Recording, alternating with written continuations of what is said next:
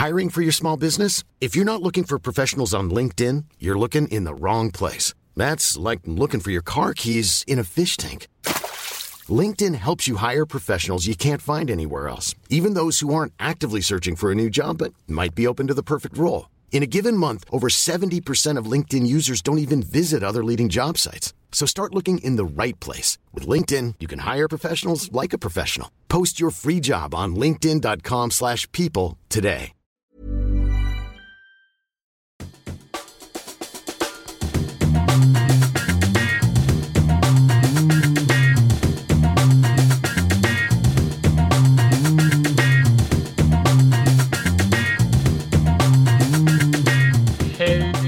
Välkomna ska ni vara till Kedja Ut, ett podcast om discgolf avsnitt 3 tillsammans med mig Tommy Bäcke och min kompis Niklas Nyman. Hej kompis! Vi kan börja dagens avsnitt bara med att, beklaga sorgen för att vi har förlorat en stor idrottsstjärna i form av Kobe Bryant.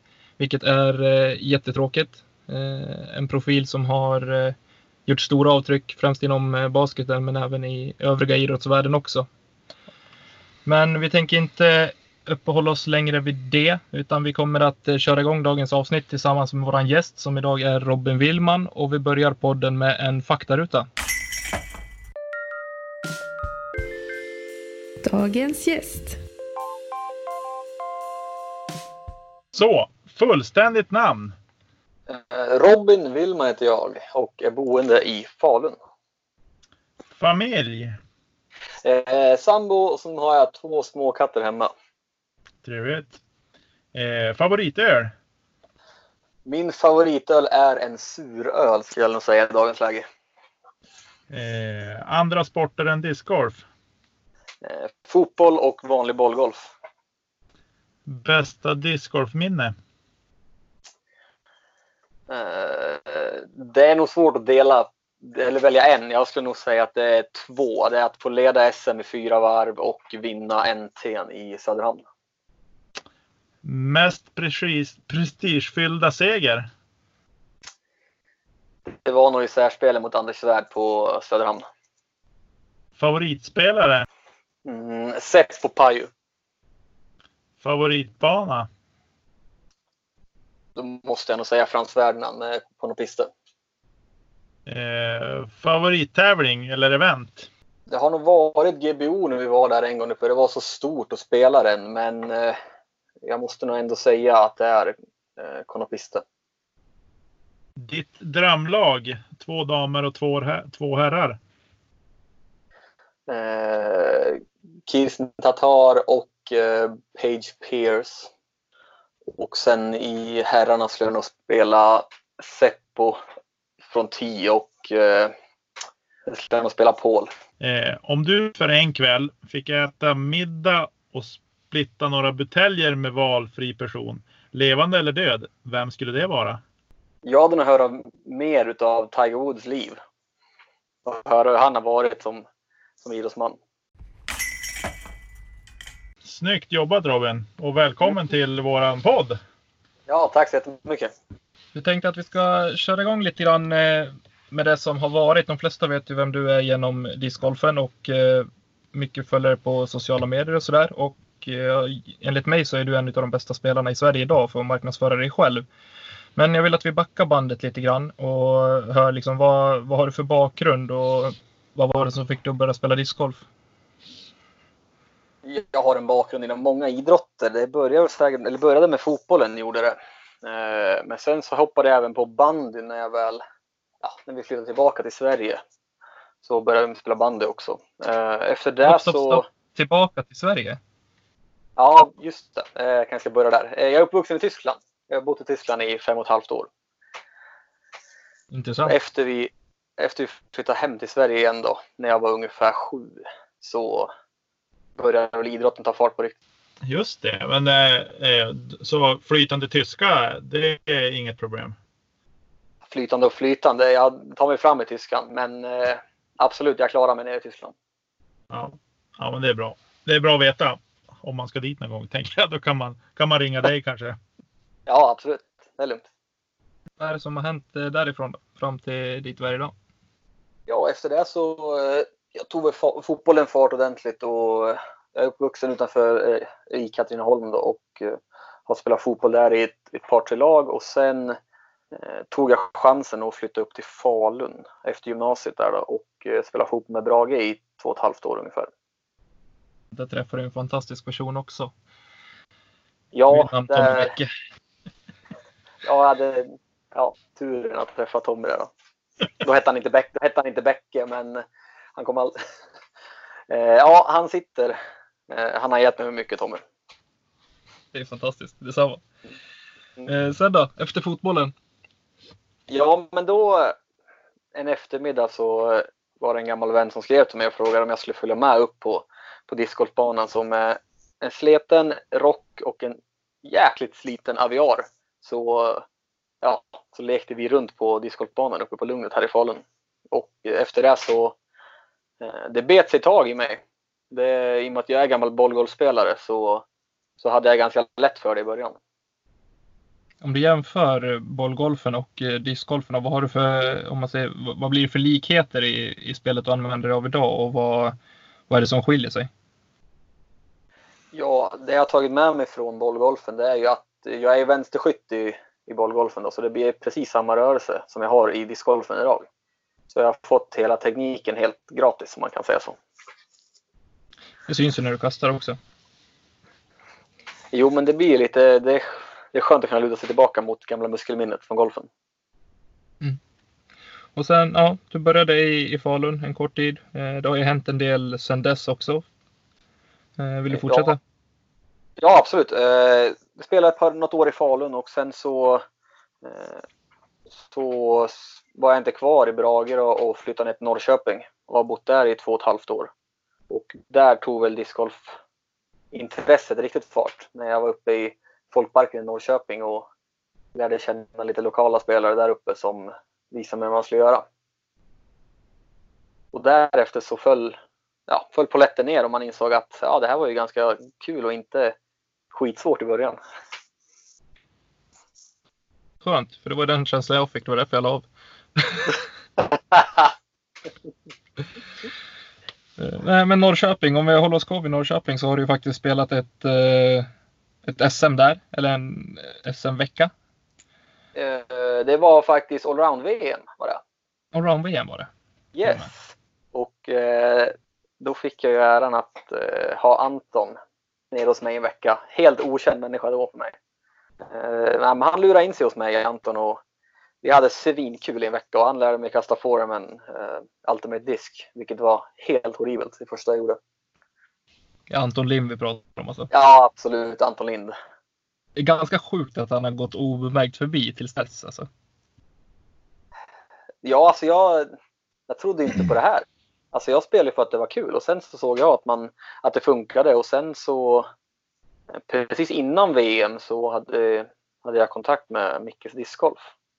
Eh, och han hjälpte mig och stöttade mig och då insåg väl jag på något vänster att det här kanske funkar för mig att spela för det här. Och, nej, men jag chansade, jag anmälde mig till allround-VM och spelade längd-VM och eh, discgolf då. Jag tror jag snittade på 9, ja, 9,60 kanske. Någonting sånt på VM. Mm. Och det var kul. Och där var någonstans så, så började det gro inom mig. Den här idrotten. Fantastiskt. Vilken jävla resa. Eh, Men Mickes eh, spelade du för då Jajamän. Och för honom spelade du i två, tre säsonger. Två gånger. Två. Och hur, hur gick du vidare sen? Eh, Ja, och sen så eh, 2016 efter Slottsduellen, som ni vet den här eh, matchspelstävlingen som är i Stockholm. Mm. Mm. eh, hade jag en ganska bra helg. Och eh, fick stryk av Jonas Brolin i finalen. Och eh, då så hörde Dick Lampinen av sig till mig och undrade hur, min kommande säsong såg ut. Och det hade inte jag någon aning om. Jag tänkte att jag spelar kvar här och ja, men jag är nöjd, ganska nöjd med vardagen då. Och eh, sen frågade han, du ska inte komma över och spela för oss då? Och då eh, de tankarna gick ganska fort och bara tänkte, åh jäklar vad ska jag göra nu? Kan jag spela fotboll? Kan jag fortsätta med det andra jag gör? Ja, och mycket riktigt så gick jag med dem. Som man kanske har märkt. Det har hjälpt mig till den spelaren jag är idag med deras uppbackning och deras stöd. Sedan var, gick jag även med, ja, sen, sen gick jag även med, eller fick frågan om att gå med i disksport även. I och med att Mickes inte sålde Prodigy. Mm. Så då fick jag, fick jag möjligheten att representera det, det största företaget i Sverige då, inom discgolfen. Snyggt. Bland rätt folk och ja, och med rätt hjälp så har du ju tagit dig dit du är idag. Så är det. Men den, all den uppbackningen man har fått av de olika sponsorerna så, så har man blivit formad till det man är idag. Jag tänkte höra lite hur du ser på din eh, fjolårssäsong. Eh, och då tänker jag att vi kör fast lite grann både vid SM och vid NT. Eh, och, och hur ditt minne av fjolårssäsongen är 2019. Fjolårssäsongen så den ser jag på ett stort, stort leende bara. Den, eh, ja, det var väldigt intressant eh, fjolår och då verkligen poletten föll ner. Både i mitt närspel och i mitt, min, mitt spel från 10. Mm. Och om vi ska börja nere på SM så, så inledde jag med en 49-runda på, på Jenny vilket gav mig 1057 tror jag. Och då kände jag bara att det här, häftigt. ja, Det det är din var, det bästa var, runda någonsin. nej jag har faktiskt en 1058 i Falun på hemmabanan här. Ja, Ja, men det är lite, det är ju häftigt att gå på liksom en, en, en bana som inte är hemmabana tänker jag. Och under de förutsättningarna. Eh, att gå en sån högratad runda, det måste ju kännas riktigt häftigt. Ja, absolut. Det var... Men det är sån, ni vet hur de rundorna är när det känns bara att eh, man missar inte sina linjer. Och det, bara, det flyter liksom på. Att, eh, det är klart man missar här och där, man missar någon putt här, men på något vänster så funkar det ändå. Sen Mm. att få slå till med en 49-runda på, på Jenny, det kanske jag inte hade räknat med. När jag åkte ner till Västervik för andra gången. Nej, nej, det är nog ingen som, som räknar med det tänker jag oavsett vilken bana man åker till som kanske inte ens hemmabana så. Eh, och på ett SM dessutom. Nej, men den, den banan, jag spöade ner det här eh, tidigare då på sommaren då och spelade banan och kände verkligen att det här är en bana som passar mig bra för du måste vara så skärpt som 10.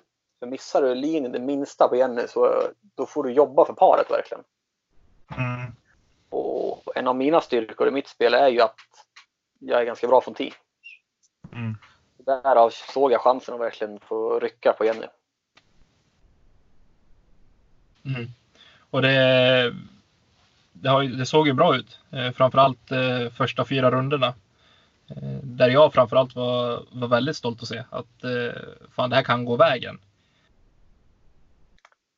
Ja, Eh, de första fyra rundorna det är, det är den absolut bästa discgolfen jag har spelat. Men någonstans på de här fyra rundorna så kände jag ändå att jag hade lite, lite mer att ge. Kanske inte på första varvet, det var svårt att mer att ge. Men eh, de andra tre varven kändes ändå som att jag lämnade ett par kast ute. Och det är klart att man gör det på SM. Men eh, jag var nöjd med helheten, men jag kände ändå inte att det fanns ett par kast till att ge. Men sen på, på sista varvet, då står man på första tee både med Hagman, Johannes Högberg och eh, Anders Svärd. Och så vet man att Linus är på Tjejskor. Då, då går man inte säker. Inte någonstans. Hur duktig man än är. Hur gick tankarna för dig när du stod på, på första tio och tänkte fan jag går ut med en ledning i, på ett SM, det är sista rundan och det här läget är ingenting man, man har tagit för vana. Men hur gick tankarna där och då? Eh, jag ledde inte. Jag och Hagman låg på samma, samma vi låg på 20, 27 eller 28 under tror jag. Inför sista varvet. Vi låg på samma. Nej då, men eh, jag kände svinbra. Jag var ju, jag var ju klart man är nervös på 10, men det kändes så jäkla bra att gå ut verkligen. Och äntligen få spela det här varvet som jag har längtat efter sen man nästan började spela. Och att få gå ut på ledning på SM på, ja, som troligen blir en av de bättre banorna om ett tag. Eh, det, var, det var en häftig känsla. Var det. Och sen blev väl inte inledningen riktigt som jag ville, men man får försöka. Men hur, jag, jag tänker lite på, på det här mentala här. Eh, liksom hur, hur, hur omvandlar du det liksom till att få det till att kännas som en, att det är en häftig grej liksom och, och ut i, ja, i delad ledning i det här fallet då. Eh, att liksom känna peppen för att gå ut och spela. Eh, om jag ser till mig själv så ska jag nog hellre känna så här. Nej, jag skulle ha DNFat sista varvet. Så skulle jag kunna ha känt. Samtidigt, hur jobbar du mentalt för att i det läget för att liksom få glädje och pusha dig själv till att verkligen spela ditt bästa spel? Alltså jag älskar ju de situationerna. Man vet att man har blickarna på sig. Och det, det är därför jag spelar.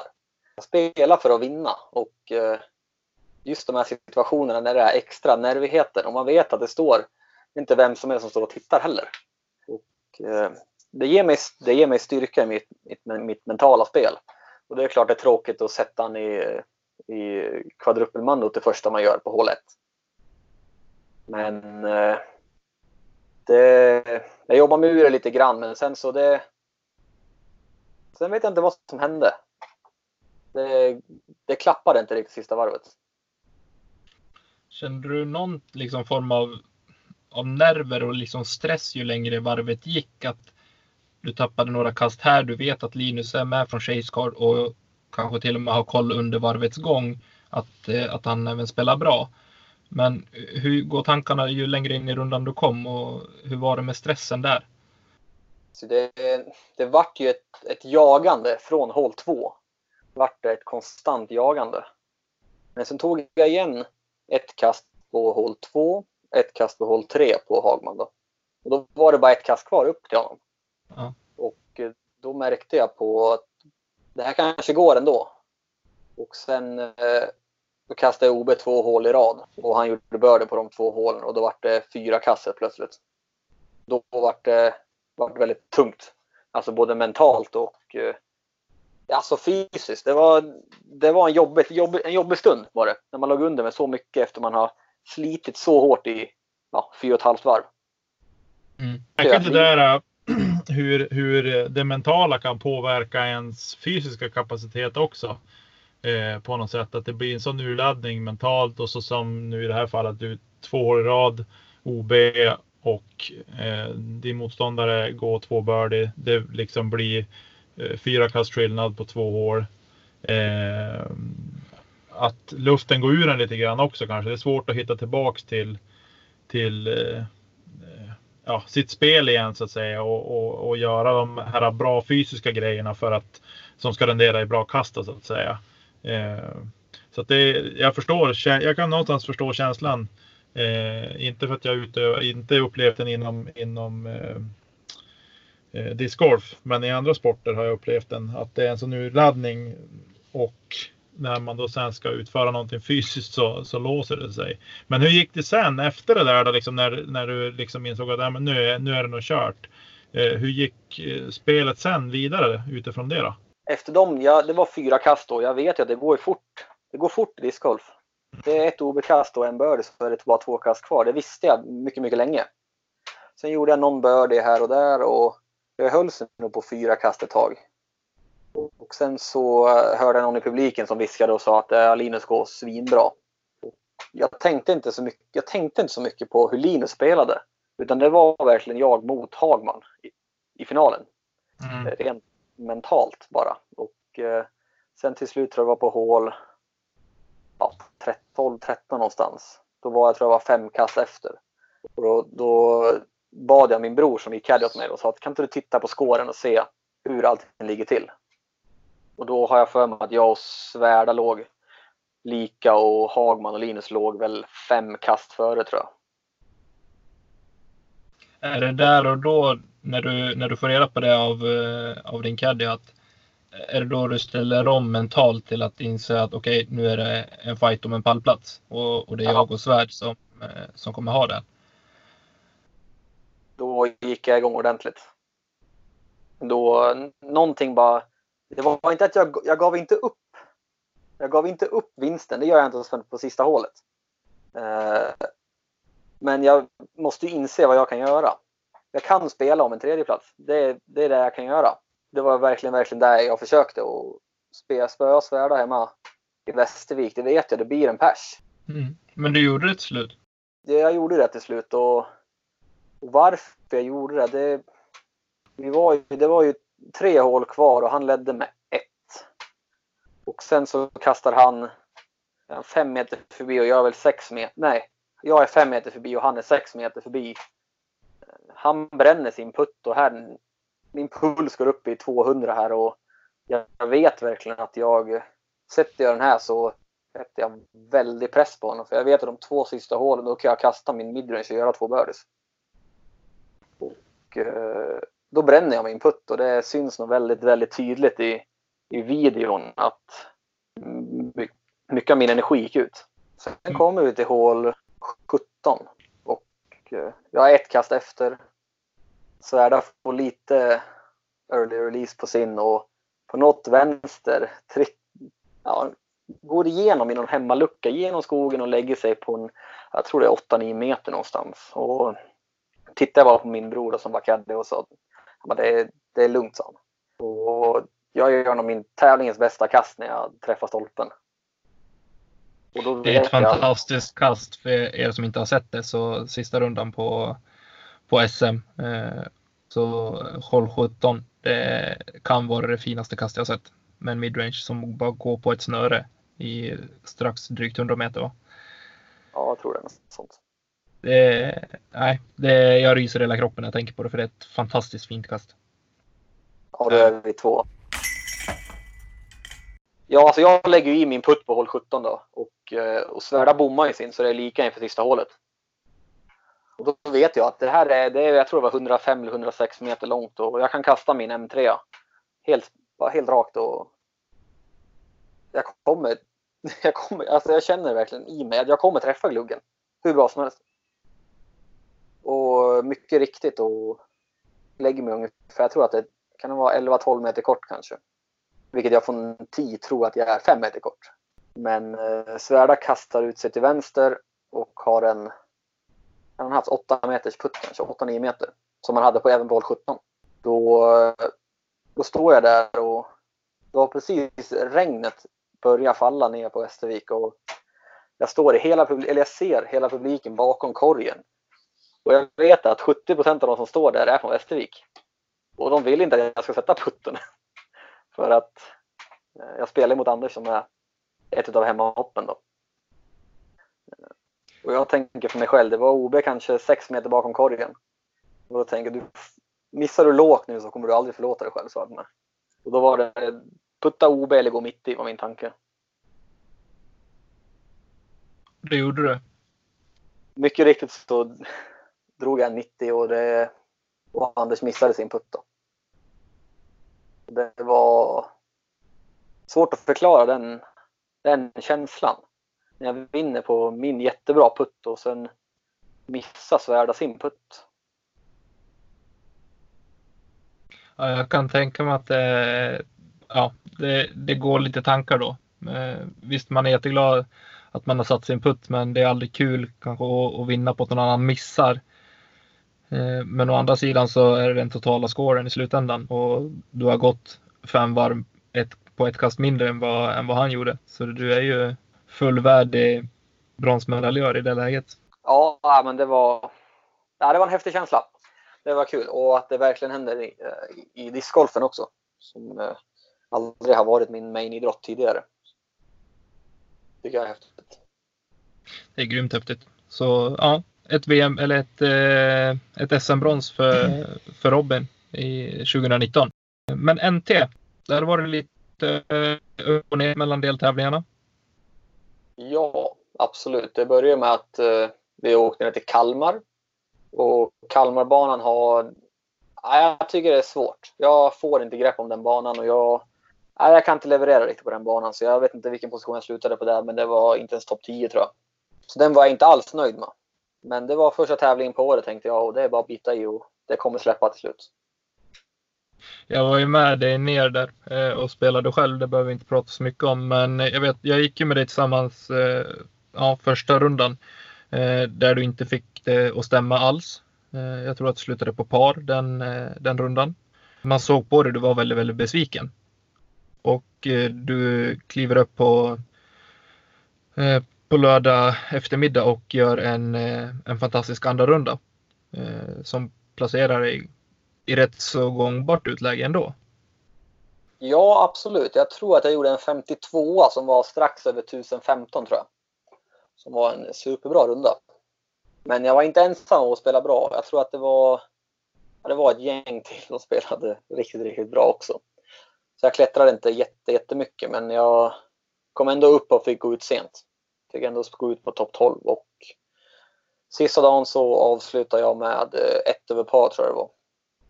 Nej, det var jobbigt. Det var svårt. Det var, jag tycker banan är jättesvår att spela. Jag får inte den är tuff alltså. Den är jättetuff. Mm. Är den. Men det kommer ju fler deltävlingar. Ja, det gjorde det. Eh, sedan ett par veckor senare så åkte vi upp till Söderhamn och då så inledde jag med tionde par. Och går ut i en ledning med ett kast över Hagman tror jag. Det är inte fy skam med en sån start heller. Nej, det var en ganska bra start och vädret var ju horribelt. Det var så blåsigt och det var så regnigt och ja, det var otäckt vädret. Och på andra rundan så lyckas jag ju pricka in en 51 och det är då åttonde par.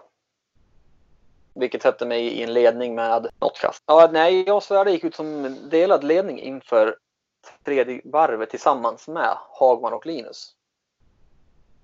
Mm.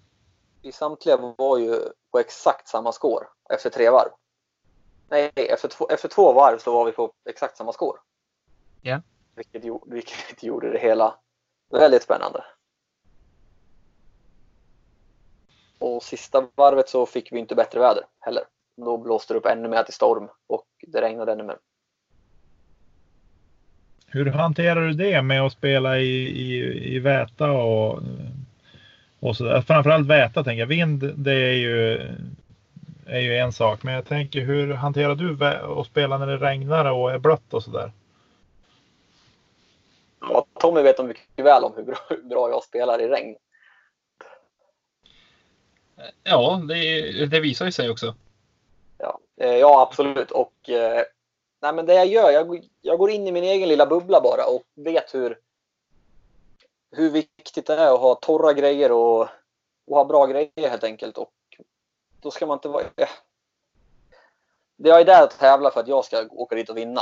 Eh, då kan man inte vara supertrevlig hela varvet för att det är eh, då, mitt fokus ligger mer på att hålla mina grejer torra och ja, men se till så att mitt spel verkligen funkar och så att jag får så optimala förhållanden för varje kast jag har.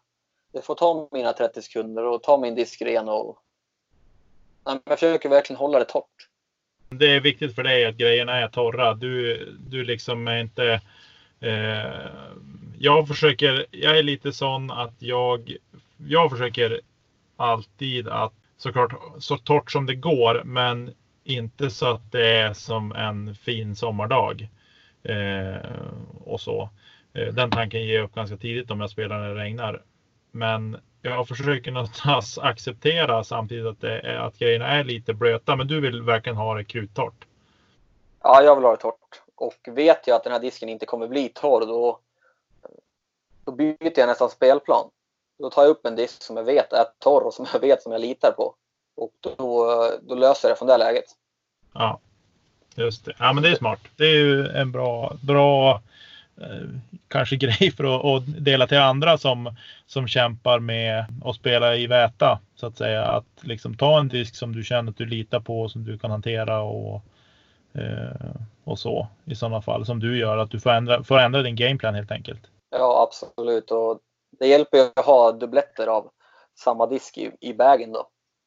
Och verkligen gömma undan dem ifall det skulle bli sånt här ösregn och allting är blött så är det bra att ha lite reserver som man vet att lita på, som alltid är torra. Men sen spelar vi, jag spelade ganska bra sista varvet. Jag gick sjuunde par gick jag. Nej, sexunde par gick jag sista varvet. Det avgjordes ju på, på särspel då efter att vi på hål på hål 18 låg vi lika, jag och Svärda. Jag lägger mm. upp mig 10-12 meter kort, nästan lika lång som på SM. Men då, Jag, jag fluffade putten lite grann. Jag vågade inte riktigt trycka i den. Jag visste att Svärda ligger ja, på de här 7-8 meterna. Han låg mitt i en gran och det ska till mycket att sätta den putten. Så då vågade jag inte trycka på så hårt som jag egentligen ville putta. Då, då missade jag putten och då tänkte jag att nu, nu sätter han den där. Men det gjorde han inte och då gick det till hål 1 i särspelet där då. Det är ju ett hål för, för dig kan jag tycka. Ja, absolut. Det är, jag tycker att det är ett jättesvårt hål. För det första så började det regna ännu mer mot vad det gjorde på första, första varv, eller på sista varvet. Då. Och jag visste ju att hål 1 ska jag spöa Svärda på en, en sån här bana, då är det på hål 1 jag ska göra det. För det är det där hålet jag vet att jag, gjorde, jag har gjort två av tre birdies på det här hålet och går vi sen upp i skogen och ska spela tajtare och trängre hål, då vet jag att Svärda missar ju inte. Anders missar inte de här midrange och putterkasten. Mm. Och på ettan så då, då flexar jag en D2 över de här tallarna som är runt grinen där och kraschar in bakom. Sen ska Anders gå upp och han träffar trädet som är vid vattnet och går ner OB då. Och sen står han där med sin, jag kommer inte ihåg vilken disk det var, men han är ju livsfarlig på de här avstånden. Fast jag vet att jag ligger för en putt för birdie och han kan kast från 40-50 meter in. Så är det fortfarande inte säkert. För han, han kan ju trycka i dem där. Han är fantastiskt duktig på det. Alltså 30, 40, 50, 60 meter är han ju hur säker som helst. Ja, och det är en spelare man verkligen tittar på när man vill eh, lära sig hur man, man kastar inspel och, och träffar smala gaps och, och de typerna av kast. Så jag förstår att du inte är, eh, är klar i det här läget. Ja, nej, verkligen, verkligen inte. Och sen när jag ser att han, jag tror han försökte göra en heiser över någonting, jag kommer inte riktigt ihåg. Och jag tänker att det här kastet är väldigt svårt, det ska väldigt mycket till om man ska göra den här. Och sen kommer jag fram till min disk. Då ligger jag i en buske som jag håller säkert på i en minut. Och försöker hitta ett läge och titta ut ens för att komma ut ur busken. På något vänster så får jag ut högerhanden ur en glugg och, och riktig pattern pending kasta ut den. Och när jag ser att disken bara träffar gluggen och lägger sig ja, under stolpen så, så var det ganska mycket känslor som släppte kan jag säga. Är det första stora vinsten för dig? Ja, ja det är det. Grymt kul. Ja, grymt kul. Om vi går vidare då från, det är Falköping nästa deltävling. Återigen, som vi hade hela förra året så var det blåsigt och regnigt förra året. Och jag inleder och går, jag tror att det är, ett, jag tror jag fyra under par första varvet. Vilket inte är, inte skitdåligt men det är verkligen inte bra heller. Och är fortfarande inte jättenöjd med det här varvet och den banan är, den är så trevlig den banan att gå och spela och jag kände verkligen att jag hade så mycket mer att ge på den banan. Sen eh, under runda två så går jag precis samma score, sex under par och får gå ut som 13 eller 14 man. Så jag får gå ut tidigt på morgonen på, på söndagen då. Och jag vet att det ska till ruggigt bra discgolf. För att man ska ja, men kunna vara topp 5 på den här tävlingen. Och hur slutar det? Eh, jag slutade genom att gå en 52-runda, alltså 8 under par med 1020 på den rundan. Och då slutade jag på en fjärde plats till slut. Det ger ju ändå ett helt okej utgångsläge inför, inför avslutningen på Järva. Ja, absolut. Och jag visste ju att jag var tvungen att göra en sån här runda på sista varvet. För att ens vara alltså, möjligt att komma på pallen på totalen. Jag visste ju att jag hade NTN i Kalmar som var, som var kass, som inte skulle räknas in var mitt mål. Och så yeah. går jag ut som 12-13 man på, på NT3 och jag tänker vad fasiken, vad ska jag göra nu? Nu måste jag leverera, verkligen. Och eh, då kommer min farsa ner och går caddy åt mig det här varvet. Och den stöttningen jag fick från honom hjälpte mig, mig, mig jättemycket det här varvet. Och jag tror att det var både min vilja och hans stöttning att det verkligen gick vägen det varvet. Ja. Så det satt mig i ett ganska trevligt läge inför, inför NT'n på Järva då. och då hade jag en första plats, en fjortonde plats tror jag det var och en fjärde plats då. Och kommer till Järva och har aldrig riktigt spelat skitbra på Järva på tävling. Jag har aldrig, aldrig fått till det på Järva. För jag tycker att den är så pass svår, så, så fåbördig lägen på den banan. Men eh, jag lyckades och, och klarade av pressen. Och nu spelar ju Kalle Ulven spelade ju ja, riktigt, riktigt bra den tävlingen. Så han, jag tror han vann med åtta kast till slut. Och jag spelade första varvet på ett under par. Sen spelade jag andra varvet på två under par. Sista varvet på två under par. Nej, ett under par. Så jag är alltså fyra under par. Vilket gav dig en placering på? Delad tvåa blev jag med Hagman och eh, Charlie Goodpasture som kom och gästspelade. Och det, vi var ju två, tre personer som spelade om, ja, om poängen i totalen då. Ja. Och då, då så, så blev Hagman alltså tvåa i poängen då. Jag visste ju att jag var, jag var tvungen att nästan komma samma score som Hagman eller spöa honom för att kunna hålla, för att kunna gå om honom i totalen. Då. Och då står jag, eh, då har Hagman blivit klar tre redan. Det är klart två menar jag. På först, andra särspelshålet. Och då står vi där på hål 18 då på Järva som är ordinarie hål eh, 17. Nej, jo hål 17 ja. Och Charlie kastar ut en, ja, sin disk rätt ut och jag, jag kastar upp mig och ger, ger mig ett hyfsat läge ändå men jag ligger ändå 14 kort. Och Charlie ligger upp 15 kort och han puttar i korkant. Och då, då står jag där i samma läge som jag senare, eller som jag, när jag hade på SM då. Då vet jag att jag måste göra den här för att gå om Hagman. För det, jag, ja, men jag fick inte missa. I mitt huvud så kunde jag fick inte missa. Mycket riktigt så, så drog jag i den och blev ja, trea då efter särspel. Så totalen ja. blev du trea då? På nej, NT? Jag blev, nej, jag blev tvåa på NT. Jag gick om Hagman för att eh, jag höll mig så pass nära honom. Okej. Okay.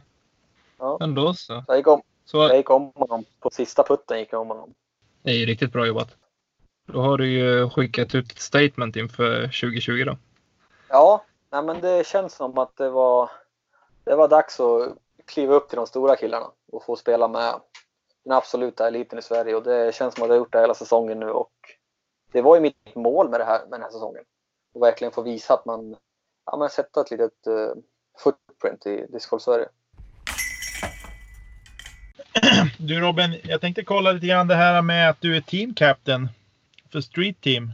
Vad är, vad är Street Team till att börja med? Det är inte alla som hänger med i de Prodigy-svängarna. Tommy pratar mycket om det här och skryter om det och slår sig för bröstet och leker tuff och allt vad det är. Eh, sådär. Så jag tänkte kolla med dig liksom hur, hur stävjar du honom till att börja med och eh, hur jobbar ni i Street Team?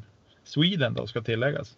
Prodigy har eh, ett street team som det kallas och som det är många märken som har det. Ett lag som är under det stora teamet då. Ett utvecklingsteam som, eh, ja men vi, det, vi tar in hungriga, duktiga och drivande personer som, eh, som vill kasta Prodigy helt enkelt. Och då har vi, nu tog vi in lite ansökningar och jag har fått handplocka lite folk som, ja men som jag tycker är riktigt bra spelare och bra för sporten framförallt jag tycker att det är skitkul att få sporten att växa inför 2019 då. Fick mm. jag den här möjligheten att ja, men, få ihop ett street team i Sverige då. Det har funnits tidigare men inte eh, något jätteblodigt och jätteallvarligt. Men eh, nu så är det full fart på det och eh, de spelarna som är med, jag ser det ser som potential i de spelarna. Och vill verkligen att de ska lyckas och att det att de får tillhöra ett team jag tycker att det är jätteviktigt att man får, man får en viss tillhörighet. Och att man syns på ett helt annat sätt. Definitivt, och det kan jag ju bara skriva under på, på själv också. Eh, som gammal ja, men, lagsportsidrottare så är det ju lagkänslan som, man, som jag kände i alla fall fattades när, man, när jag började med discgolfen. Men eh, som faktiskt kommer tillbaka åtminstone lite grann. Även om man inte umgås dagligen så fick man tillbaka lite av den känslan när jag gick med i Street Team. Det är så kul att se glöden i, i ögonen på. När man ser det på fairway eller man ser det i ruffen eller man, man ser bara en helt annan glöd mot när man, innan man träffar alla i Street Team och innan de tillhörde Street Team. Så nu känns det verkligen som att eh, ja, men det är ett grymt team och idag är vi 34 personer med i teamet. Växer så det knakar. Det gör det verkligen. Och det är inte bara att hoppa med i teamet utan det finns vissa krav som man ska ha. Och eh, det tror jag att eh, spelarna tycker att det är bra att det finns krav. Och det, jag, jag tror, du, de, Tommy du får rätta mig om det är fel, men ja, det känns som att det är som en morot att man får vara med i teamet. Att det finns lite det finns lite krav på spelaren för att vara med och vem som helst får inte vara med. Nej, och så ska det absolut vara. Liksom, annars blir det ju lekstuga av allting. Men utan krav alltså, mot en själv och ens eh, egen eh, beteende och till prestationer också så har man svårt att ställa krav och, och sånt tillbaka också.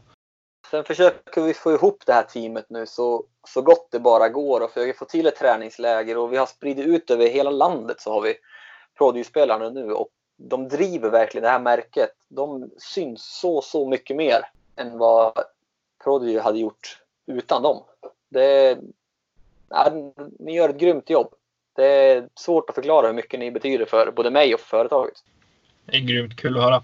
Men sen har vi lite andra grejer också utöver Street Team. Eh, ja. I dagsläget, du nämnde några av dina sponsorer i början, Disksport och eh, Prodigy. Eh, jag vet ju att du har eh, fler samarbeten med andra företag och eh, är det någonting nytt inför 2020 och någonting som utgår från 2019? Eh, det är ingenting som utgår, vad jag vet i dagsläget i alla fall, som jag eller som jag, ja, nej det är ingenting som går ut i dagsläget. Nej. Men eh, Josef Berg som har European Birdies, de här greppsäckarna, vet ni. Mm. Han skrev till mig här i, ja, i slutet på förra året och frågade om vi skulle samarbeta. Och, och jag tänkte, jag har letat, jag har använt eh, eh Whalesack och Sportsack och lite sådär tidigare och jag har inte tyckt att det funkar riktigt bra så jag blev jätteintresserad av att prova grejerna. Och sen fick jag prova det och självklart så, så hoppar jag med det här teamet och vet hur mycket tid Josef har lagt ner på det ja, men det, det är bra grejer och det kommer hjälpa mig jättemycket inför säsongen. Jag äger två stycken sådana själv också och är jättenöjd. Det lilla jag har testat med dem. Så jag tror det blir lovande. Jättefint eh, initiativ av eh, Josef och eh, kul att du får vara med och representera dem. Ja, men det, det jag ser fram emot 2000, 2020 och det kommer komma mycket mer. Sen har jag även med, med Emil Isaksson som har det här Gå svårt träningsprogrammet, vet ni. Mm. Nicke vet du vad det är? Jag vet mycket väl vad det är. Ja, Nej, men han, vi har haft samarbete nu sedan slutet av 2018. Han har hjälpt mig nu i, ja, i två år då med mitt mentala spel och hur jag ska tänka och mina, mina privata bekymmer och ja, men hur jag ska kunna bli så bra som möjligt i det mentala spelet. Då. Och nu så nu tar vi, har vi tagit fram träningsprogram som inriktar sig mot discgolfare. Jag använder det här alltså, ja, i veckorna när jag tränar, både i stretching och uppvärmning och, ja, och i fysisk träning. Då. Mm, kul! Kan man få tag på det någonstans? Eh, ja, absolut. Det, det finns på gå, eller gåsvårt.nu. Där finns eh, produkterna och man kan gå in och läsa och det finns över hundra olika träningsprogram för för just discgolf. Och sen har vi tagit fram ett personligt, eller tre personliga pass för mig som, som finns att använda. Emil har ju, har ju själv spelat eh, på rätt hög nivå eh, inom discgolf. Eh, jag träffade honom i sommar på när vi hade instruktörsutbildningen här uppe i Umeå. Eh, och då berättade han ju om när han spelade på Europatouren bland annat. Eh, och så. Det var ju en eh, rätt häftiga säsonger han gjorde där ändå. Eh, när han liksom berättade, det var heltidsarbete och det var träning och så var det resor. Åkte iväg på helgen och det var som ingen på jobbet som förstod vad han gjorde och, och sådär. Eh, har har du kunnat få någon hjälp av honom just med det kring, jag tänker framförallt på den mentala biten, eh, hur man hanterar sådana saker. att eh, Du tänker att det har ju hänt en hel del med sporten sen, sen Emil spelade på Europatouren. Eh, men jag tänker att någon sorts nytta torde väl du kunna ha haft av honom, eh, tänker jag kring det mentala. Ja, alltså Emil har ju varit jätteduktig discgolfare. Han har ju tävlat, som du säger, han har varit på Europatouren och tävlat mycket och han är duktig och har varit ännu bättre. Och han har, han har lärt mig hur man ska hantera vissa grejer i vissa moment. Mycket är också att man, nu vet ju själva det här, man står på ja, 10-15 och man vet att det är tre hål kvar och jag har fyra kast kvar till, eh, till banrekord eller till mitt personliga rekord. Och då är det mycket som snurrar i huvudet. Mm. Och det jag har fått jag har tryckt in i mitt huvud, det, det tog ett par år att få in i mitt huvud att det, det jag gjorde på förra hålet, den putten jag satt på förra hålet eller det träd jag träffade på förra hålet, det, jag kan inte gå tillbaka till hål 14 och hämta det. Det är kvar. Det ligger ju i det som har hänt. Svårt att påverka. Den, ja, precis. Och den delen har, har Emil fått in i mig. Att du är verkligen det här kastet som du står på tid nu. Det är det här kastet du ska göra just nu. Det tankesättet har hjälpt mig otroligt mycket inom discgolfen. Ja, vi kan prata lite mer om det lite senare. Eh, jag tänkte höra om, har du någon Youtube-kanal? Eh, ja, jag öppnade upp en Youtube-kanal förra året. Eh, tanken var att, eh, att posta en gång i veckan. Det var mitt stora mål och tydligen så var det alldeles för högt mål. Det, nej, men jag tog mig, om man ska vara lite, lite självkritisk en gångs skull. Nej, men jag tog lite, jag tog lite vatten över huvudet på min Youtube-kanal. Jag tänkte att det här blir skitbra. Köpte en, eh, en bra kamera och fick jättemycket hjälp av min sambo och eh, filma och hon hade tips och tricks. Och, men ja, det fanns verkligen inte tid för det här. Hur roligt jag än tyckte att det var.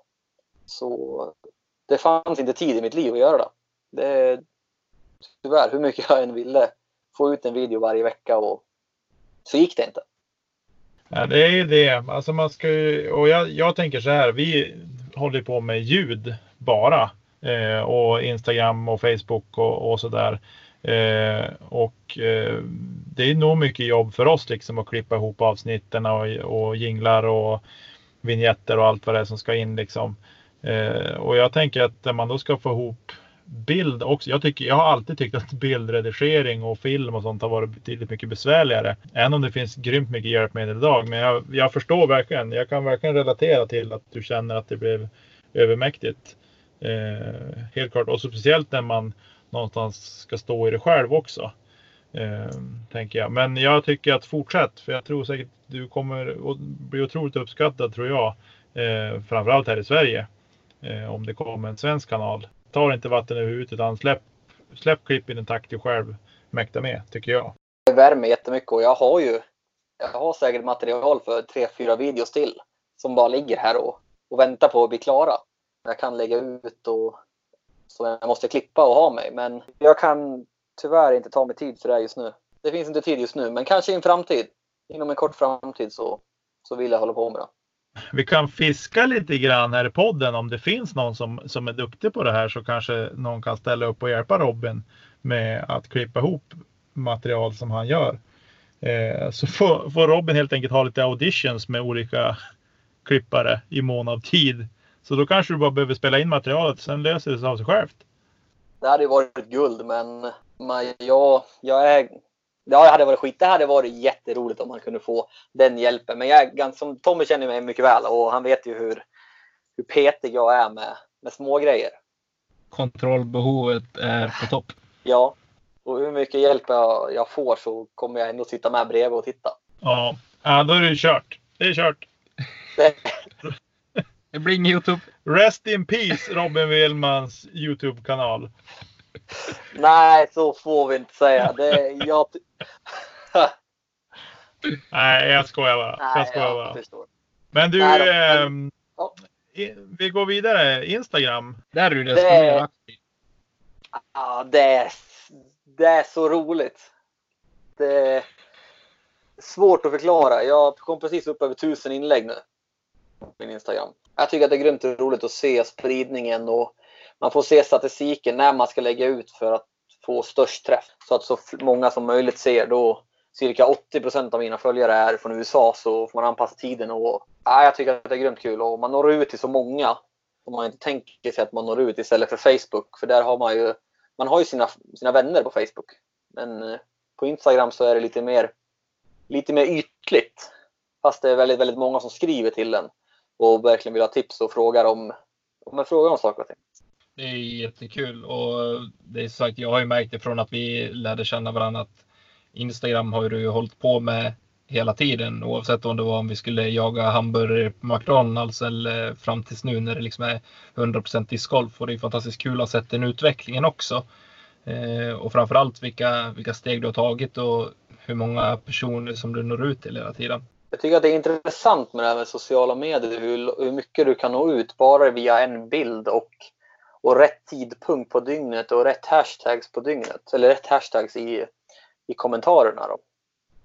Det kan man ju följa mycket riktigt. Alltså man kan ju följa det jättemycket i statistiken.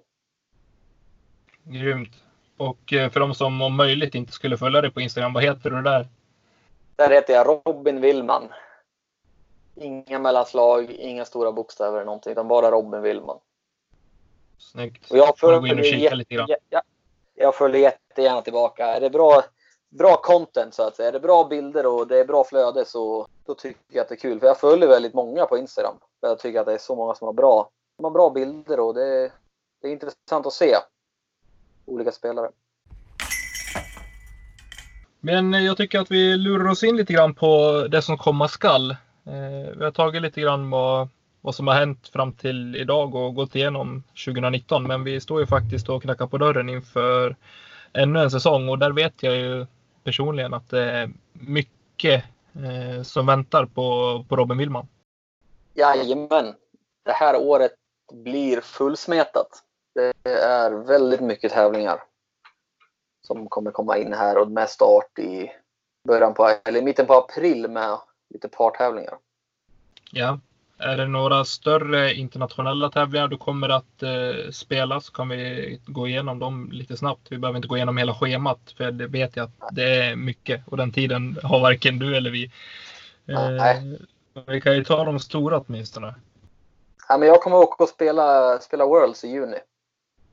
Eh, Se där. Mm, invitesen, eller inbjudningar kommer väl komma in här i mitten på februari tror jag. Vilka som får åka och eh, de flesta får inbjudan till det där. Så, så mitt mål är, eller jag kommer att åka och spela Worlds. Punkt.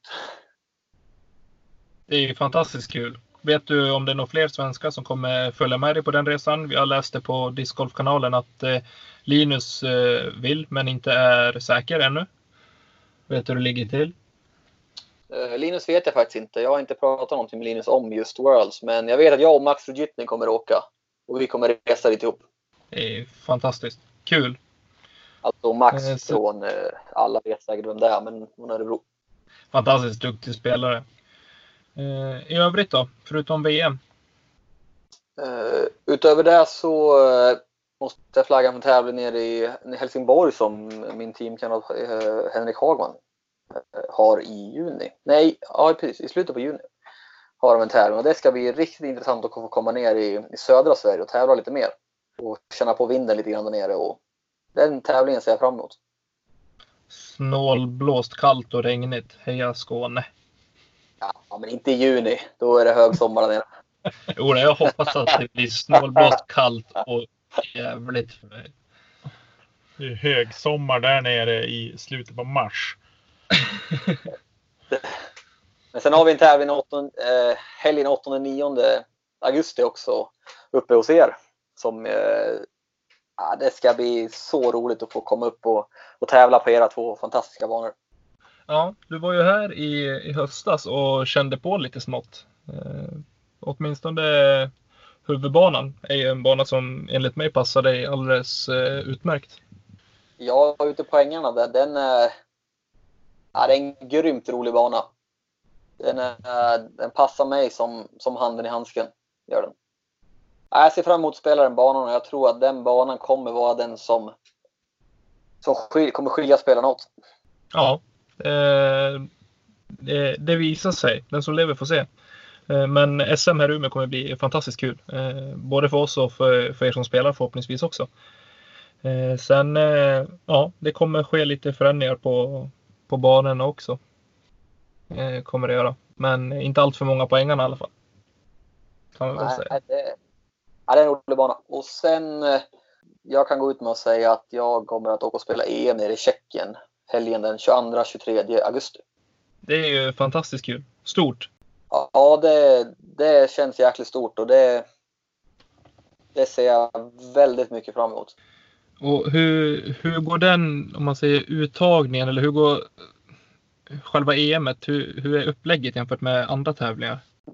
Det, ja, jag, jag fick ju faktiskt åka för två år sedan redan till Kroatien och spela. Och då var det ren handplockning på den tiden. Ja.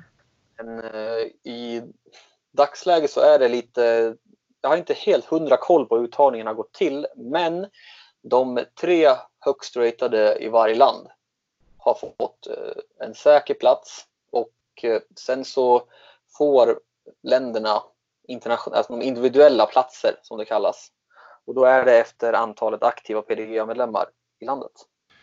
Det är en intressant uttagning kan jag tycka. Ja. Utan att vara det, helt insatt i det. Ja, det är lite... Men all, det, är all, det är så för alla länder nu och eh, de har tagit de besluten nu och det, det är nog säkert rätt.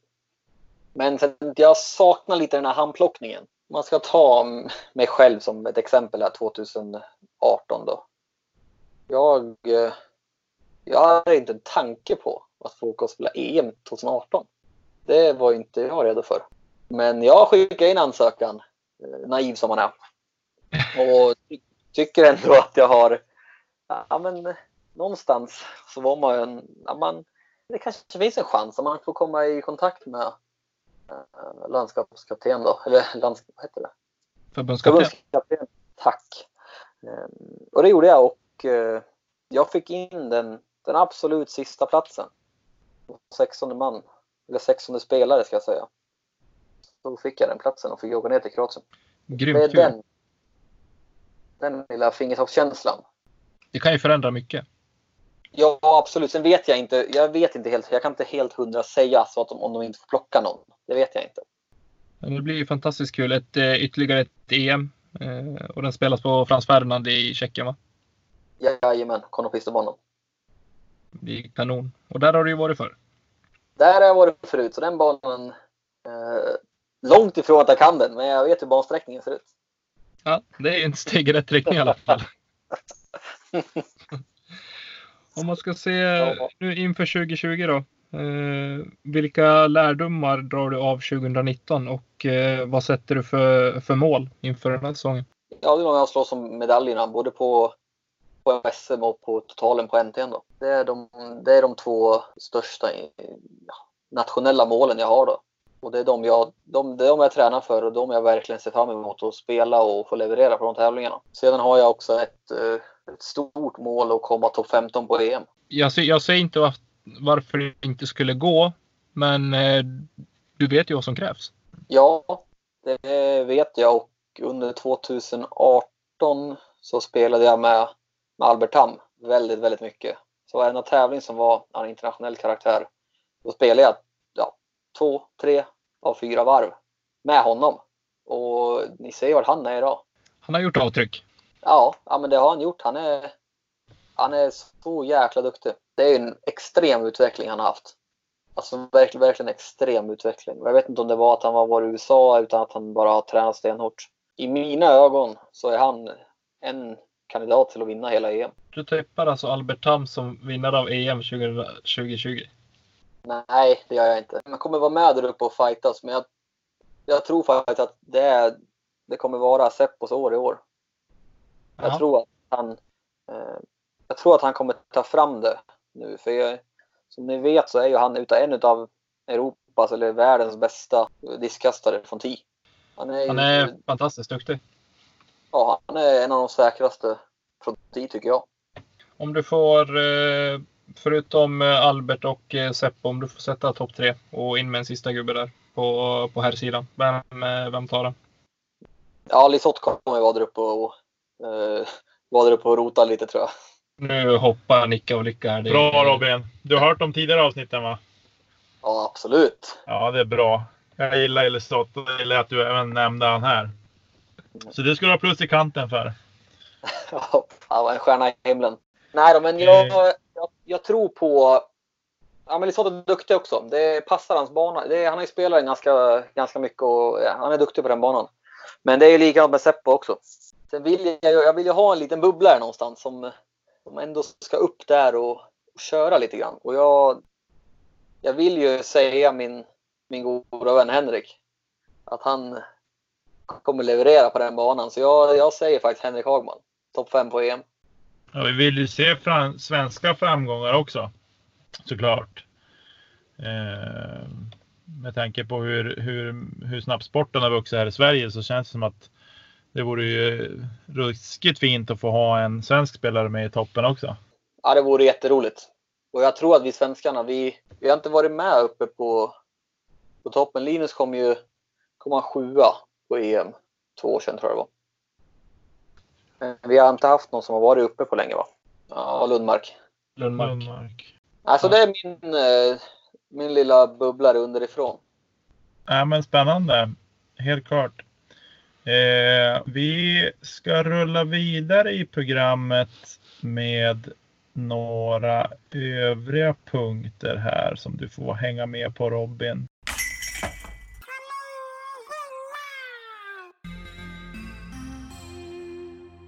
Det jag vill hylla idag är jobbet som Låt Parken Leva eh, lägger ner för att eh, få bevara nyss utsedda världens bästa discgolfbanan i världen. Världens bästa discgolfbanan i världen, hörde du på den? eh, som är Järva discgolfpark i, i Stockholm. Jag tycker att jobbet och engagemanget som Låt Parken Leva lägger ner i den frågan mot motstridiga politiker och, och så vidare är, är, är det vill jag hylla. Ja. Eh, jag vill faktiskt eh, den här dagen, jag vill hylla Kobe Bryant faktiskt. Eh, som tragiskt gick bort igår morse. Eh, mest bara för att nu när man läser alla hyllningar som kommer från diverse olika idrottsprofiler så inser man hur mycket han har betytt för andra idrottsmän och kvinnor. Nej, han, han hade en mental styrka som, som slog det mesta faktiskt. Eh, så jag, jag väljer att hylla Kobe idag och även Järva. De, hatten av, de gör ett fantastiskt jobb och tycker att det är tragiskt att eh, ens den processen ska behöva vara igång faktiskt. Eh, Robin, vad, vem, vad känner du? Vem vill du hylla? Arrangörerna runt, runt eh, SM i fjol och att de har den banan i Västervik i Alvik, Alviken där. Den, det jobb de har lagt ner på den och verkligen få, få den SM-redo inför SM på, på så pass kort tid. Och ändå att de vågar ta dit hela Sverige-eliten och komma och spela på den banan. Och att de får ihop allting organisa eh, organisatoriskt runt omkring. Så det, jag tror att det är Stefan Svärd som har dragit mycket i det och hela Svärdfamiljen. De, de och hela organisationen runt SM skulle jag vilja hylla skriver under på det. Det verkar ha varit ett, ett eh, fantastiskt evenemang. Eh, och vi, eh, ja, vi har stora skor att fylla inför ja. 2020. Känns, känns ju bra att vi är med där. Det gör det. Eller? ja, eh, men vi rullar vidare programmet med nästa programpunkt. Nicke sågar. Och nu är vi framme vid min punkt, Nicke sågar. Och eh, jag Eh, Eh, den här damp ner på mig eh, idag. Jag hade en annan sågning på gång, men nu damp den här ner i eftermiddag och jag kände direkt att jag blev lite irriterad. Eh, I Mariehamn så finns det, eller Mariehamns stad så finns det en discgolfbana med nio hål i badhusparken och där nu en fastighetschef har beslutat att plocka bort ett av hålen på den här banan. Så nu är det bara åtta hål där. Och detta på grund av att det står något hus i närheten som, som verkar ha blivit utsatt för, ja, jag kan tänka mig att det har kastats diskar och träffat huset och det har blivit märken i fasaden och det kanske har gått någon ruta och lite sådär. Men jag känner någonstans att nej, jag vill såga fastighetschefen faktiskt. Eh, och hela den där eh, grejen runt omkring med att man istället för att ta en diskussion och försöka hitta en lösning tillsammans med, med eh, föreningen där och utövarna. Liksom, vad kan vi göra för att slippa det här problemet? Eh, så väljer man bara att plocka bort. Eh, när det visar sig att det har jättemycket människor i alla olika åldrar som har tagit sig ut och spela eh, sådär och röra på sig så väljer man liksom att plocka bort och förstöra banan. Eh, jag säger inte att det, går att, spela, att det inte går att spela på åtta hål, men det försvinner ju en del eh, utav banan. Så det är min sågning idag. Eh, Tommy, vad har du för sågning? Eh, nej, men min bubblare blir därmed eh, politikerna i stort. Eh, som eh, ja, på senaste tiden känns eh, motarbetar rörelsen och discgolfintresserade eh, ständigt och jämt och vägrar lyssna och ta diskussioner för att kunna hitta på en lösning. Eh, jag menar, vi är mitt inne i en brinnande tillväxt av en sport som eh, ja, är helt fantastisk för alla åldrar och kvinnor som män och allt annat också. Det, jag tycker det är tråkigt att, att det inte kan finnas en, en sund dialog. Tycker jag. Ja. Robin, vad vill du såga? Du verkar vara en så sympatisk kille så du kanske inte har någon sågning, eller? Eh, jo, det är kul att såga, eller? Ja, Nej. absolut. Nej då, skämt åsido. Men jag är nog inne på Tommys spår också. Ja, men det här med hela härvan med Järva. Jag, jag får inte ihop det riktigt. Jag är inte jätteinsatt i det, men jag förstår inte varför man ska ta bort det och göra begravningsplats av du. Nej, jag kan faktiskt eh, erkänna att min, min första sågning var faktiskt eh, allting kring Järva och hela den härvan. Eh, det var min huvudsågning idag, men nu såg jag att i Mariehamn så hade de fått samma, hade de fått andra bekymmer. Eh, så, och jag misstänkte att Järva skulle komma idag ändå. Eh, så jag, jag, jag, bytte sågning. Men jag tycker att vi har eh, fått fram vårt budskap i den här sågningen. Definitivt. Vi rullar vidare med nästa punkt. Då är det så här Robin att vi har fått in lite frågor som du kanske har sett på sociala medier. Jag vet inte om du har varit inne och läst någonting själv och kunna förbereda dig. Men vi kör igång så här. Henrik Nordberg undrar On-off season fysträning. Vilka tips har du att dela med dig av där? Jag, eh, ja men det jag själv tränar. Jag, den här säsongen, den här off-season har jag lagt eh, mycket träning på balans både balansplatta och andra balansövningar. Då jag tycker att bålstyrkan är väldigt, väldigt viktig.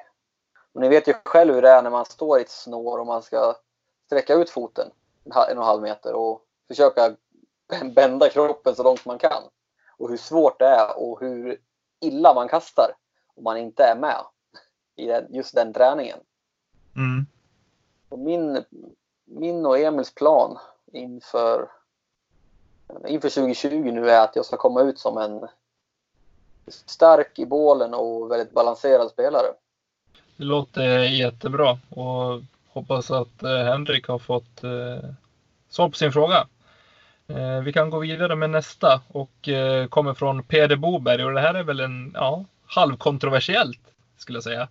Eh, om du okay. inte vore sponsrad av eh, Prodigy, vilken annan disktillverkare hade du varit intresserad av att representera? Ja, det hade man ju kunnat gissa att den frågan skulle komma. jag har inte varit inne och läst frågorna utan tänkte jag tar det här på, på volley tänkte jag. Ja, det är bra. Det är bra. Men, eh, om vi säger så här att eh, om inte Prodigy hade funnits med eh, i spelet överhuvudtaget. Tidigare så har jag ju när jag spelar med Micke till exempel så har jag varit inne på, på Dynamic mycket. Och eh, skulle inte Prodigy finnas i dagsläget så hade nog det varit ett alternativ. Du, vi rullar vidare och här kommer det tre frågor som är inbakade igen. Det är Robin Berglund som undrar, vilken bana är den svåraste du har spelat? Den jag har svårast att, att skåra på, det har varit Kalmar.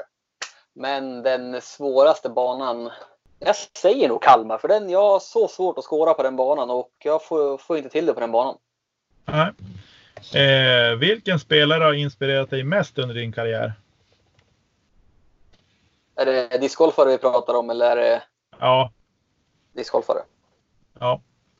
Jag tittar mycket på Lisotto och på Seppo när de spelar. Och det är de två som har, ja men de har, och Shoestrick då såklart måste jag säga. De tre spelarna har varit de största inspirationerna för mig. ja. Eh, och då kommer här sista. Om du fick välja vilka du vill gå med på en stor tävling, vilka hade du valt? Vi kan väva in eh, Max eh, Regitnys fråga i det här också. För han vill också att du väljer ut ett, ett dream card att gå på, på din hemmabana med. Men då eh, börjar jag med, med Max frågar vilka torande proffs hade jag velat sett på, i Falun på Åsbo? Jag hade faktiskt, eh, Kevin Jones hade jag velat sett. Vi Ja. har ju ganska många eh, alltså low ceiling hål. Och det vet jag att han är grymt vass på. Det hade jag velat sett och sen vill jag såklart se eh, Seppo och eh, sen vill jag faktiskt se Germ på hemmabanan också. Mm. Intressant. Det är en så pass forehandvänlig bana och jag skulle vilja se vad han kan göra med på banan. Så de tre tillsammans med dig på Åsbo. Ja, det här har tagit. Snyggt. Alexander Östrand eh, frågar vilken är din favoritdisk? Jag måste säga 400 M3 Vilken tävling ser du mest fram emot i sommar? EM i Tjeckien. Och eh, han avslutar också med vilket är ditt bästa tips för att träna på hit the gap? Jag står, personligen så står jag hemma och tränar på Åsbo. Vi har ett trippelmando och då har vi uppradat från, ja, från 30 meter upp till 100 meter ungefär. Och då står jag på, på vissa avstånd och det är, jag står mestadels på 60 meter. Och sen står jag och försöker träffa det här trippelmandot med putters, med mids och med fairway drivers. Och verkligen bestämma mig, för det är ganska, ganska lågt i tak också. Så det är ett tips som jag har, att stå på 60-70 meter och, och kasta, kasta in i ett mando.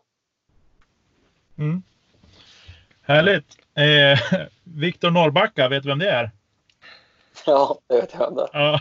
Han undrar, vem är den bästa Street Team-spelaren? Ja, det, ja, det var inte heller en helt oväntad fråga som skulle komma från någon utan vänliga själarna i Street Team. Jag kan ju tycka att den inte är jättesvår heller. Nej, det är det faktiskt inte. Jo då. Eh, nej, men eh, jag säger ja, Viktor Jonsson. Ja.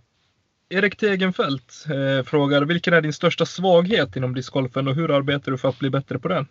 Min största svaghet inom discgolfen har alltid varit det mentala spelet. Och det har jag jobbat på i två år och jag känner att det har blivit det har blivit väldigt, väldigt utvecklande och jag har tagit stora steg där och jag ser även min framgång i det. Att det mentala börjar hjälpa mig. Grymt. Jag hade Eh. någon mer fråga va, tidigare innan Max fråga va? Eh, ja, vi hade Robin som hade, han frågade om du fick välja vilka du ville gå med på en stor tävling, vilka hade du valt? Och då får du välja, då är det liksom vilken bana som helst och vilken tävling som helst. Om vi ska välja de torande då skulle jag vilja spela med, med Seppo och sen skulle jag vilja spela med Lisotte. Jag sitter ju fortfarande och väntar på ett namn här. Väntar du på ditt eget namn? Nej, jag tänker på... Jag är självgod, men inte så självgod. Jag tänker på Chris Dickerson. Ja. Absolut. Det hade varit kul, men jag, jag har nog hellre Väinö Mäkelä i gruppen. Jag spelade med honom i eh, Finland i våras och och det är en sån fantastiskt duktig spelare. Henrik Walve undrar, vilka idrottare är dina största förebilder, både inom och utanför discgolfen? Och varför? Om jag börjar med utanför då så måste jag ändå nämna den kontroversiella Tiger Woods ändå. Mm. hur han, hur han är som tävlingsmänniska. Han, det är en spelare som är, han ger ju aldrig upp. Hur det än är så, så ger han inte upp och oftast så går han därifrån med högsta valören på medaljen. Ja, men det är en, inom idrotten så är det en förebild. Mm. Sen vad han har gjort i sitt privatliv, det, det är inte heller bra. Men eh, inom idrotten så, så tycker jag att han är fantastisk. Mm. Nu blir det inom discgolfen. Stor förebild inom discgolfen. Det, nu när man själv har blivit, ja, men man är med i, man är med i eliten i Sverige nu. Jag har alltid sett upp till, eh, till Henrik Hagman då. Mm. Alltså om vi ska ta eh, i Sverige då. Mm. För att han, är, han, har, han har alltid varit så långt borta i Så mycket bättre. Så jag har alltid sett upp till honom och jag vet hur duktig han är. Och, eh, jag honom ett par gånger förra året men man är inte där än. Han är, han är duktig. Så det Ja. skulle jag nog säga eh, i Sverige. Sen tycker jag att även att Schustrek ska komma in här. Det jobbet han gör med alla teamspelare och allting runt omkring. Det är också en väldigt stor förebild för mig. Vi går vidare med Anton Linds fråga. Eh, Vem var den som lärde dig allt han kunde inom, inom dina första år? Ja, han vill att vi ska komma in på det vi var tidigare. När vi kastade på den. Jag antar det. Känner jag Anton Ja. rätt så är det väl det. Ja, och, eh, och det tog ju två minuter ungefär att lära sig. Nej, Såga med fotknölarna direkt. nej då, Anton. Han vet mycket väl om vad jag menar och eh, jag förstår vad du menar och det var grymt kul. Du lärde mig väldigt mycket under de tiden. Ja. Eh, här har vi en okänd, men han heter Off He Goes på Instagram. Jag vet inte jag var inne och försökte hitta något namn på honom, men jag fick inte fram något namn. Eh, han undrar så här, straddleputt-tips. Eh, berätta om tankegångarna när du började straddla. Jag började straddla inför Mälartourfinalen 2018. Då jag puttade med jättemjuka PA1 tidigare och jag, eller jag puttade rakt om med högerbenet längst fram. Men eh, jag fick ett sånt eh, riktigt eh, mental breakdown verkligen att det här, jag kan inte hålla på så här. Jag måste ändra på någonting. Jag måste, måste få ur det här muskelminnet i huvudet. Det, det gick på nerverna verkligen. Jag visste inte vad jag skulle göra, jag visste inte vad jag skulle ta vägen när jag stod och putta. Det var liksom jobbigt att putta från tre meter. Och det, det, jag var tvungen att ändra på någonting. Och eh, mitt under den rundan så, så har jag med mig en, en 350G, alltså den styvare plasten Prodi har och en PA3. Och bara för att få ur det här, det här mentala blockeringen man får i huvudet. Att då hade jag en mjuk överstabil putter från början och stod alltså vanligt eller rakt vad man ska säga. Till att ha en stenhård flippig putter och gå över på straddle. Det är lite så- nya saker att ta hänsyn till. Ja, och jag, jag sa bara till mig själv. Folk frågade bara varför puttar du sådär nu för tiden? Nej, jag ska, jag ska ge det här ett år. Jag ska ge det verkligen chansen och, och se om det kan ändra min, min mentalitet till puttningen. Och jag tror att det har, det har hjälpt mig jättemycket i år. Grymt. Och frågar du mig så syns det. Eh, Det är en helt annan självsäkerhet när, när du puttar och när du linar upp. Eh, Det känns som att du, du har en helt annan tro på det nu än vad du hade då. Ja, absolut. Men det, det blir en, en helt annan rörelse. Det är en helt annan känsla i det. Och det var det precis det här jag ville åt. Att verkligen ändra på, på rutinerna. Ja, men ändra på putten. Och det har hjälpt mig jättemycket. Och sen har jag även börjat stepputtat. Vilket har, det har gjort mycket i mina tävlingar. Ska vi avsluta med den sista frågan som jag tycker är en eh, riktigt kul fråga. Mm. Men eh, vi får hålla det lite snabbt. Eh, Hans Westman frågar om du skulle sätta ihop en niohålsslinga av de bästa hål som du någonsin har spelat. Vilka hål skulle ingå i den banan? Åh, herregud, nu måste jag tänka. Det här. blir ju inte skitlätt. Herregud. Nu, alltså vad, jag hade ju velat förberett lite grann kan jag ju säga, men det här var ju riktigt jobbigt. Men jag tycker om eh, svart hål 1 tror jag det är i Skellefteå. Par sexan. Ja. Är Nästa. det... Sen vill jag ha hål 3. Nej, hål 2 i eh, Konopiste från Ferdinandbanan. Det är blixthålet. Yes. Mm. Sen vill, jag, sen vill jag även ha hål 3. Där jag för första gången i hela mitt liv rollade utan att ha tränat på det.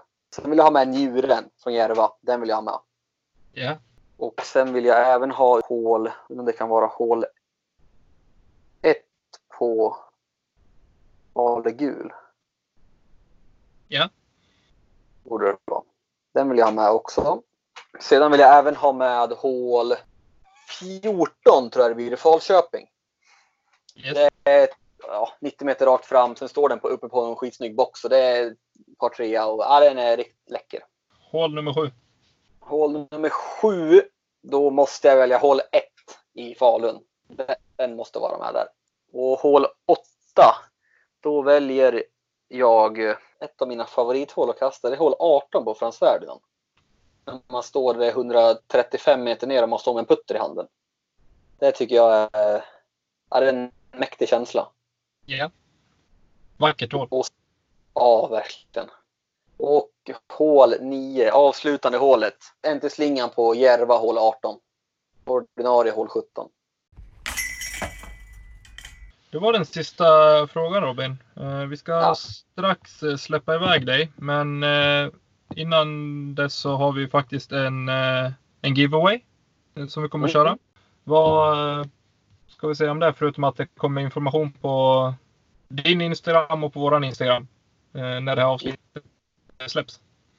Ja, det kommer komma en disk från mina personliga diskar då. Mina egna diskar. Och sen kommer det även ligga med en European Birdie från eh, European Birdies helt enkelt. En greppsäck. Det kommer finnas med i giveawayn. Och det man gör i vanliga fall det är att tagga två, tre vänner som du, vill, som du tycker ska lyssna på den här podden och som du tycker om att spela discgolf med. Och så ska ni följa både mig och Kedja ut på Instagram. Grymt. Och Robin heter ju Robin Willman på Instagram. Rätt och slätt. Och eh, vi heter Kedja Ut. Men jag skulle faktiskt vilja, vilja bubbla upp en grej. Om det är okej Jättegärna. för er. Ja, Ja. ja, absolut. Kör. Någonting som jag tycker är lite intressant via från, eh, från Prodigy sida. Som ni vet så har de släppt de här Aceline-diskarna. Yes. Mm. Och jag tycker att det är ett, det är ett intressant koncept de har släppt. Att de har, de har lite mera, alltså billigare diskar. Men jag tycker fortfarande att plasten är, alltså den känns premium ändå. Har ni hunnit prova dem? Jag kastar ju PM Model S. Sitter och håller i den nu och den har jag kastat rätt mycket sedan i höstas och den ser eh, fortfarande bra ut. Jag älskar den disken och, och kastar den framförallt. Jag klarar inte av att putta med den för att den inte har någon bid. Men eh, nej, fantastiskt. Och ska vi hålla oss till plasten så eh, är faktiskt väldigt, väldigt, eh, vad heter det på svenska? Durable. Och vad säger man? Håll, Hållbar. Hållbar. Hållbar eller hållfast. Eh, för att vara en, eh, en basplast eller en baseplast. Ja, den känns Det- riktigt trevlig i handen faktiskt, måste jag säga. Plasten är trevlig. Helt klart. Det är, jag tycker att det är, det är kul. Det är ett kul koncept.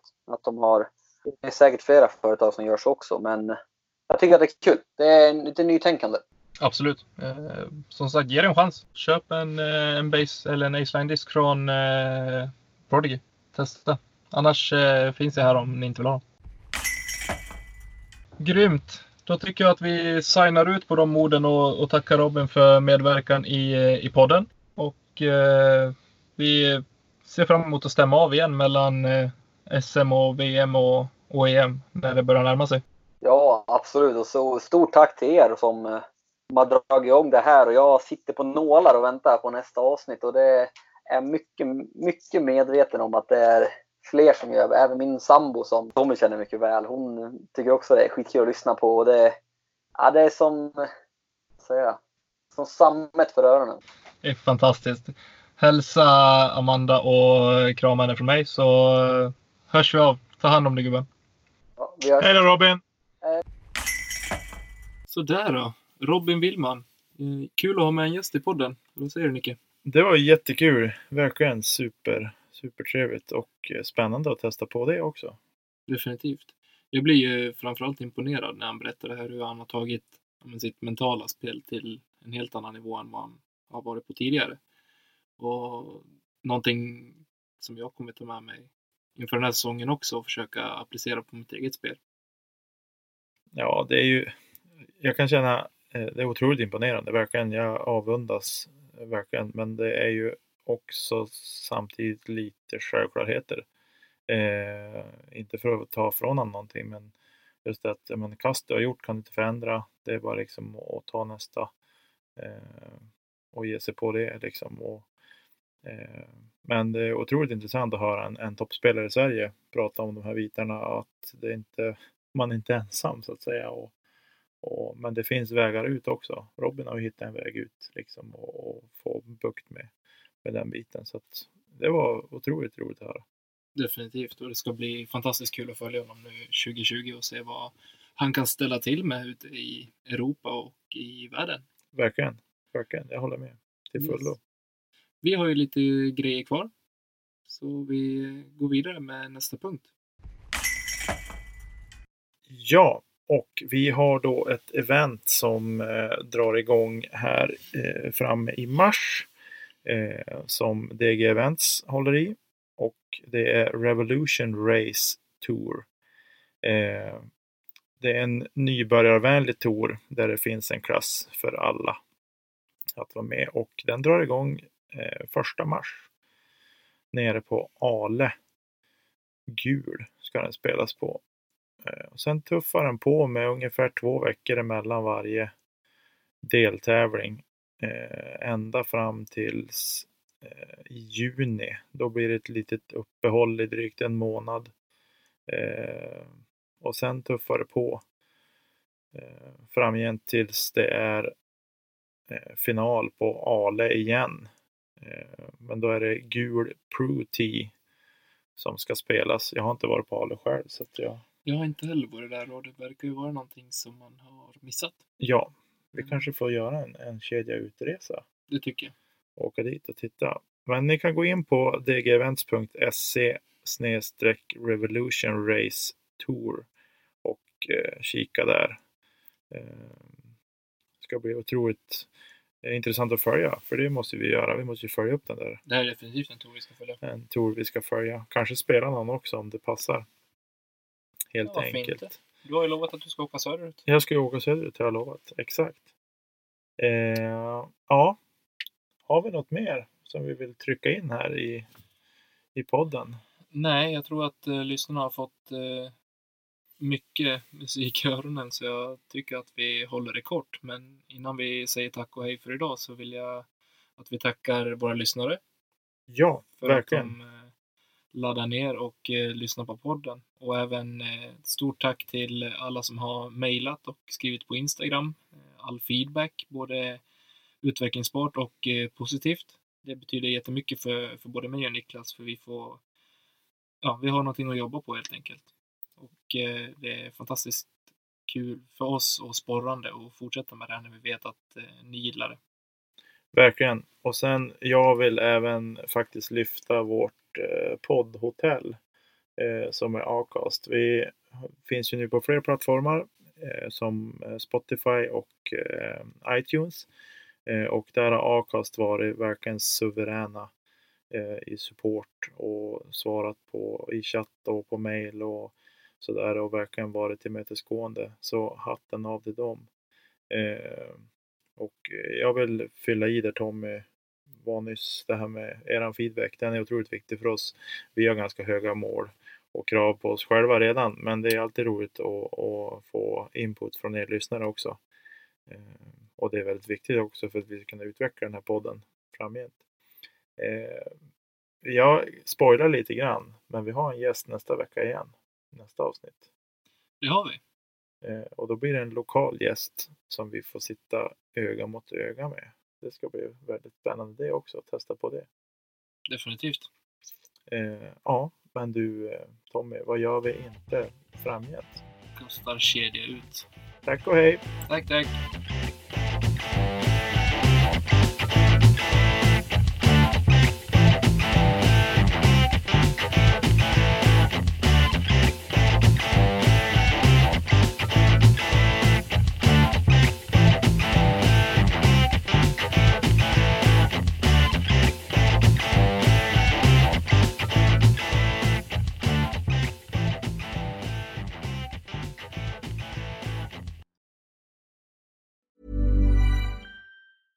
Mom deserves the best, and there's no better place to shop for Mother's Day than Whole Foods Market. They're your destination for unbeatable savings, from premium gifts to show-stopping flowers and irresistible desserts. Start by saving 33% with Prime on all body care and candles. Then get a 15-stem bunch of tulips for just $9.99 each with Prime. Round out Mom's menu with festive rosé, irresistible berry chantilly cake, and more special treats. Come celebrate Mother's Day at Whole Foods Market.